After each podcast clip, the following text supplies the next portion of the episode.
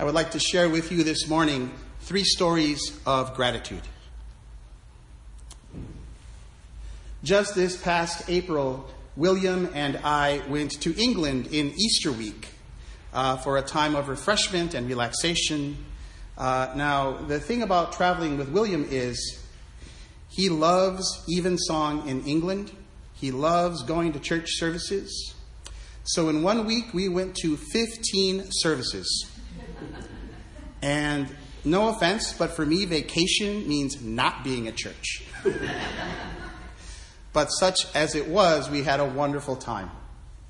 Uh, we went to evensong at St. Paul's Cathedral in London, uh, Winchester Cathedral in Winchester, and Westminster Abbey, probably a total of five or six times. Oh, and St. Bartholomew the Great as well. We actually, in 24 hours, went to five services, including three evensongs. Don't ask me how. the miracle of, of William and London. So, the thing about me is, I really love to get a seat in the choir stalls of the cathedral, near where the choir sits and sings, with those beautiful wood, oaken carved seats that you can sometimes lean back into and enjoy. You feel like a, like a king. And if you got there early enough to St. Paul's Cathedral, you could do that. You could get one of those seats and be happy. But Westminster Abbey was flooded with tourists, even when it meant a religious service. Or for them, I suppose, evensong was a bit of a concert. So um, a few times we were in line for evensong at Westminster Abbey, and I just was like, come on, we've got to get into the choir stalls. We were waiting, we were waiting. And one time, one of the last times, I think the Sunday that we were there last, we thought we were going to make it. There we were, about to turn right and go. In fact, we turned right to go into the choir stalls. Lo and behold, we'd finally made it when a guard stopped us and pointed us in the direction of the transept, where the side chairs are, where the cheap seats are, if you will. And so I was very disappointed, and I would even say maybe somewhat upset. Um, the phrase mad as a wet hen comes to mind because we come so close. And so there we were in the sixth row, waiting for the service to begin. Uh, and next to us was sitting uh, a couple, probably in their late 60s. And the woman was just looking all around her. I was sitting there kind of gloomy. I was like, we can't even see the choir. I was a little upset. And this woman and her husband were just looking around and looking around, and finally, she and William struck up a little conversation.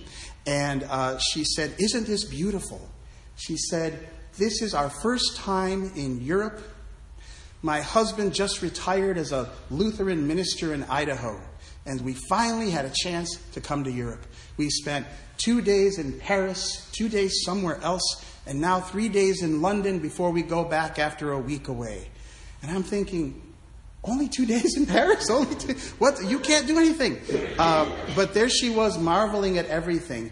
And so, actually, it was actually morning prayer, uh, and then Holy Communion on the Sunday. So we got through the Holy Communion together, you know, with everyone else. Couldn't see the choir. I was kind of cranky. Uh, but then afterwards, we chatted with them a little more, and she said, This was so beautiful. And I was still in my mad as a wet hen phase that we didn't get into the choir stalls. She looked at us, Isn't this beautiful? I'll never forget this. She said, I will never forget this as long as I live. And she had this beatific smile on her face. And in that moment, I was caught. I was caught in my own crankiness. Here's a woman who'd never been to Europe. I mean, I'm going, I'm probably going to England and France next year for two weeks at a time each. And here she was, so grateful. Westminster Abbey, Charles Dickens is buried there, Isaac Newton is there. And she will never forget it when she goes back to Idaho. And I tell you this story on Thanksgiving Day to give you an example of someone who lives with gratitude and someone who lives with maybe a little ingratitude. Let that be a lesson to us in our own abundance.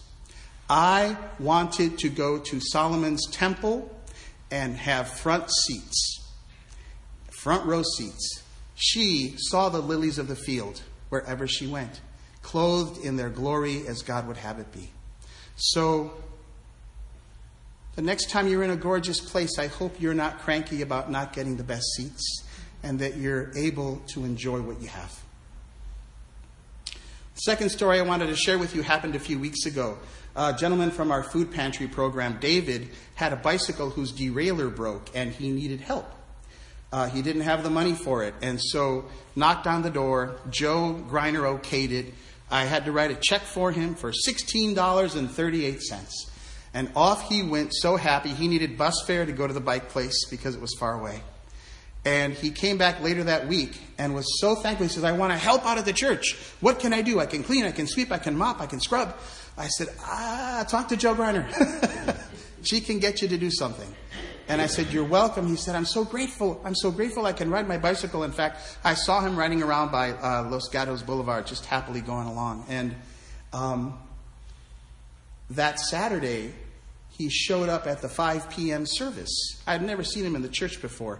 And he brought along a woman who can sometimes be a bit of a, a thorn in my side, shall we say. Uh, but she insisted she had brought him along. He was too scared to come, but she encouraged him. And there they sat in the back pew, quiet. They didn't want to come up for communion, but we took it back to them, and they gratefully took it. Then the next morning at the 8 a.m., there he was again. the very next day, uh, and he came all the way up to the altar rail and received. And I thought, that's how you express your gratitude. It was $16.38 plus bus fare, and he was so happy. And it occurred to me that sometimes the intensity of our gratitude is inversely proportional to our abundance. So maybe the more you have, and I'm not, you know, it's not a it's not a contest. Maybe the more you have, the harder it is to feel its preciousness, its precariousness, whatever that is. It's not just money. The less you have, everything is a gift. Like this man David. Everything is adorned with God's grace. This is not an indictment against abundance, but it's a reminder that perspective is everything. Being mad as a wet hen in the middle of a beautiful cathedral is not the way to go. The third story.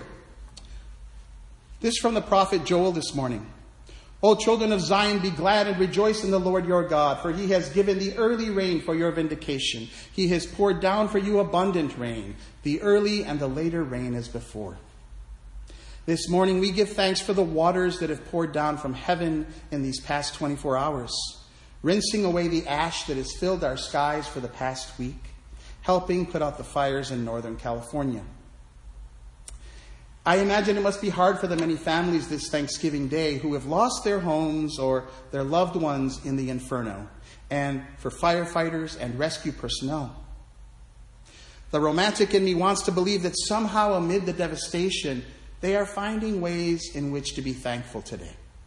Small ways, fragile maybe, but all the more precious amid the ash. The Washington Post had a short piece on Paradise, California this morning. It won't be a normal Thanksgiving for any of those families, but businesses and hundreds of volunteers have stepped up to ensure that turkey, potatoes, and pie are available as a small slice of comfort for anyone who wants a plate. Washington, D.C. based nonprofit World Central Kitchen is cooking 15,000 Thanksgiving meals, teaming up with Chico based Sierra Nevada Brewing Company, which some of you know, the local university at Chico, and the town of Paradise to serve all these people on Thursday, today. Volunteers prepared food and set up massive tables Wednesday. The mayor said it will be a respite from the frantic activity of trying to put our lives back together and our town back together. That's Mayor Jody Jones of Paradise. One woman who has taken in a displaced mother and her daughter said, They've lost their homes, their traditions, whatever it is that they do. I just want to give them a little piece of home. That's what Thanksgiving's about. It's not just about your blood family, it's about giving thanks and helping each other.